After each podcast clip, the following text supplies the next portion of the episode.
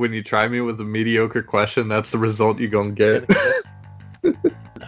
Starting left fielder. Ichiro. No! God, please, no! No! There is some potential there. If he would just, I don't know, use his brain. Because, especially, I mean, come on, man. Jerry DiPoto's the GM. Who the hell knows? Looking out my window, and this FedEx driver just hit a tree. You are no gentleman. And neither are you. Hey guys, welcome back to the Soto Mojo podcast. My name is Colby Patenote, and I am coming at you solo for the series preview podcast. If you guys haven't heard, this is something we're going to try. We're doing 3 shows a week, usually the day of or the day before a new series starts. We will podcast, and that is in addition to our midweek show, which is our normal 1-hour-ish podcast where we will talk big picture Mariner subjects. These 2 podcasts on the ends of the week, these are to focus on the actual games themselves, whereas the middle one, we'll still talk about the games and what we're seeing and all that, but that'll be much more of a big picture view, where these 2 bookend podcasts are going to be more of the day-to-day type of stuff we're seeing. So last time we talked, we actually did get to see Felix Hernandez's start. That was something we talked about in the regular podcast that came out on Tuesday, I believe. But we did not get to talk about the second game that the Mariners won 2-1 to sweep the mini 2-game series. The Seattle Mariners are now 7-1 as they get ready to face the Chicago White Sox. They go on the road for I guess technically not the first time if you count the Japan series, but they go on the road for the first time in a normal schedule. And of course their game gets rained out today on Thursday. So they have 2 back-to-back days off, which might be preferable to the original schedule, but we will get to that series in a second. The Mariners sweep the Los Angeles Angels using a 2-1 victory behind the strong performance of Marco Gonzalez, who went 8 1/3 innings, gave up 1 earned run, just looked really dominant for most of the game. At one point, he retired 17 in a row. Really impressive streak from Marco Gonzalez. Also, Daniel Vogelbach, who was a late addition to the lineup, thanks to a late scratch from Edwin Encarnacion, who has some left hand stiffness. They said that it was just a precaution, but we'll keep an eye on that. Hand injuries for power hitters are never as simple as they seem, so we'll see what the deal is with that, I'm sure, as early as tomorrow. But Vogelbach came in. He doubled in his first at-bat. I believe it grounded out to the first baseman in the second at-bat, and then he cranked what ended up being game-winning home run in the bottom of the 8th, an absolute missile to dead center field. I believe it was 406 was the distance, and the exit velocity was 107 miles per hour, and it was just a laser. If it had been a towering fly ball, Mike Trout would have robbed that home run. It just barely cleared the fence, but it was hit so hard and on such a line that Trout didn't have time to get back. It cleared, went into the pen, or it fell just short of the pen, and the Mariners had a 2-1 lead. We also got to see, perhaps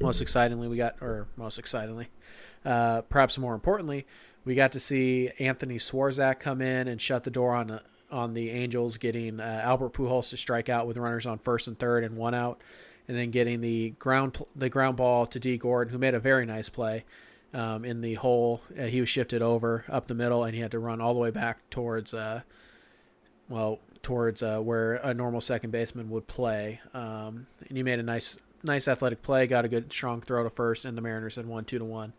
Swarzak was the 4th different Mariner in the last 4 games to get a save, and he looked pretty good. The slider was solid. The fastball was 92, 93, not bad for his first time out.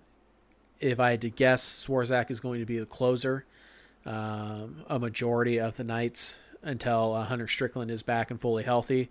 I think they'll continue to mix it up. I don't think they'll hesitate to use Swarzak in the 7th if need be, but I think a majority of the save opportunities are going to go to Anthony Swarzak, which is also something we talked about on the midweek pod just a couple days ago. So Mariners take two from their division rivals, and they sit at 7-1, and now they are on the road for their first extended road trip of 2019, and they are taking on the Chicago White Sox for what has become a traditional weekend series, Friday, Saturday, Sunday.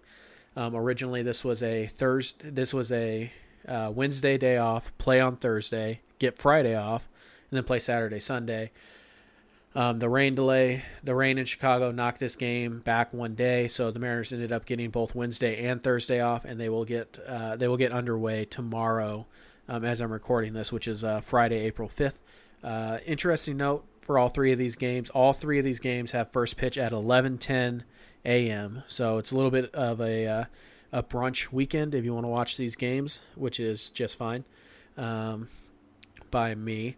They're all 1:10 p.m. Starts in Chicago, which might be nice with the weather. Get during the warmest part of the day, because you never know what the weather is going to be like in Chicago this time of year. As for pitching matchups on tomorrow's game or Friday's game, the Mariners will send Yusei Kikuchi back to the mound to make his third start, and he will be opposed by Reynaldo Lopez, who is a hard-throwing righty for the Chicago White Sox.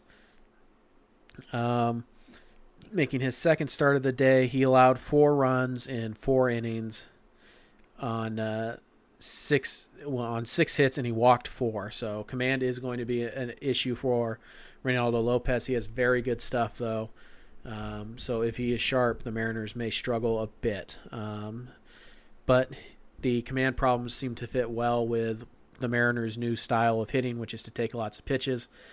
So that's a potentially good matchup for the Mariners. Yusei Kikuchi, as we mentioned, is making his third start. His first 2 starts have gone pretty well. In 10 2/3 innings, he's got 8 strikeouts. He's only walked 1. He's got the 2.53 ERA right now. So this is his first true road start, pitching in Japan that had a little bit of comfort to it, and, certainly more than your traditional road start, at least. And then he got his start against Boston in Seattle. So it's another milestone for Kikuchi. It's his first true quote-unquote hostile territory start. He should be well-rested. He hasn't pitched it in a week thanks to the rain delays and the off day. So he should be good to go. He threw almost right around 90 pitches in his last start. I would imagine the Mariners try and keep him in that same area. Might push him to 100, but it has been a week since his last start, which is hopefully a good thing, but we shall see. That is Friday's game. Again, the 11:10 a.m. Pacific time start against the Chicago White Sox. So as we move on to Saturday, by the way, all three of these games will be on Root Sports. As per usual. As we move on to Saturday, we have a pitching matchup of Mike Leake coming off his fantastic start against the Boston Red Sox in Seattle, and he will be opposed by Lucas Giolito, who is making his second start of the year as well. And Giolito is another really young, promising arm with very good stuff. Giolito currently has a 1-0 record with a 2.70 ERA and 8 strikeouts. In his first start, he actually took a no-hitter into the 7th inning. So Giolito is a guy the White Sox are expecting to take a big step. He has big-time stuff. Command has been an issue in the past. Apparently, he looked very sharp in his first start, and we'll see if that continues. On the Mariners side of things, Mike Leake looked fantastic against the Red Sox. He went 6 innings. He allowed 2 runs. He struck out 7, which was rare for Mike Leake. Mike Leake, not exactly a strikeout pitcher at all. Last time he faced the Chicago White Sox last year, he got roughed up big time. He gave up 8 runs on 12 hits in just 3 1/3 innings. It's a good lineup, and Mike Leake's a ground ball pitcher. The Whites,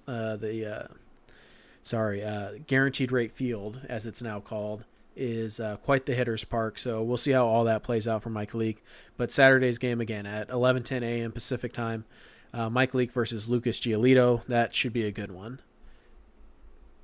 And the Mariners will wrap up this 3-game series on Sunday, again at 11:10 a.m. Pacific time, where the Mariners will send Wade LeBlanc to the mound to make his second start The White Sox have not announced a starting pitcher for that game as of yet, so we'll have to wait and see how that goes. LeBlanc looked okay against the Red Sox on Sunday in his first start. He certainly was better than his final line would indicate. The defense did not help him at all in that particular game. But as it goes with Wade LeBlanc, who enters this game with a 6.75 ERA, just one strikeout in 5 innings. He is going to have to keep the ball out of the middle of the plate. He's going to have to throw a lot of strikes, work off the edges, something he is certainly capable of doing. But with Wade LeBlanc, it's pretty simple. If he has good command, he gives you a shot to win. If he doesn't, you're going to have to score a lot of runs. And again, we don't know who the White Sox are throwing yet. They have not made that announcement. But Wade LeBlanc will go to the mound for the Seattle Mariners. In his career, he has a 1-0 mark with a 2.35 ERA in 5 games against the White Sox. So he has had success. Obviously, it's a different team, different lineup. But we'll see how he can do this time around. So that's going to wrap up the short little mini podcast here. The Seattle Mariners are in Chicago. They'll take a 3-game series. I really think Chicago is a bit in the same boat you are, just a little younger, probably slightly behind where you are in your rebuild. But they went the long way. They, quote unquote, tanked. They got a bunch of high picks. They traded away all of their stars except for Jose Abreu. And they built it up the long way. So this should be an interesting series because it's kind of a battle of the rebuilds, but two separate kind. The Mariners are at the very start of theirs, but with a much shorter time frame, where the White Sox are at the middle-ish towards the end of their rebuild, and they started a lot sooner than you did. So it'll be interesting to see these two teams go at it. For me, obviously the goal is to win every series you play in. Chicago's not been kind to Seattle as of late. Weird things just seem to happen in that ballpark for the Mariners. But so for this series, I would like to see them take 2 out of 3. I think I could be okay with 1 out of 3. Don't get swept. I think I could stomach that as they head into Kansas City for the middle of the week, a series that we will dissect either on Sunday or Monday for you guys. So thank you guys so much for listening. Make sure you guys visit the website, sotomojo.com. That really helps us out.